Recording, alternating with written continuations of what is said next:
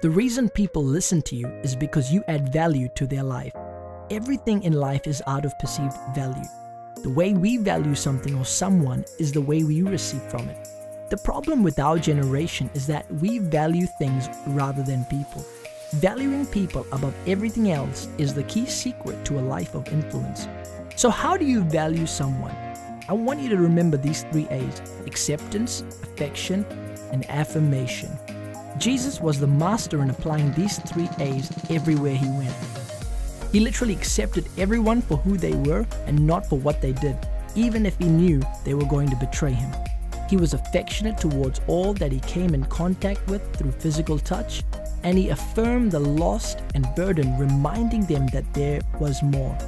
If you want to learn how to grow in your influence, study the way Jesus treated people.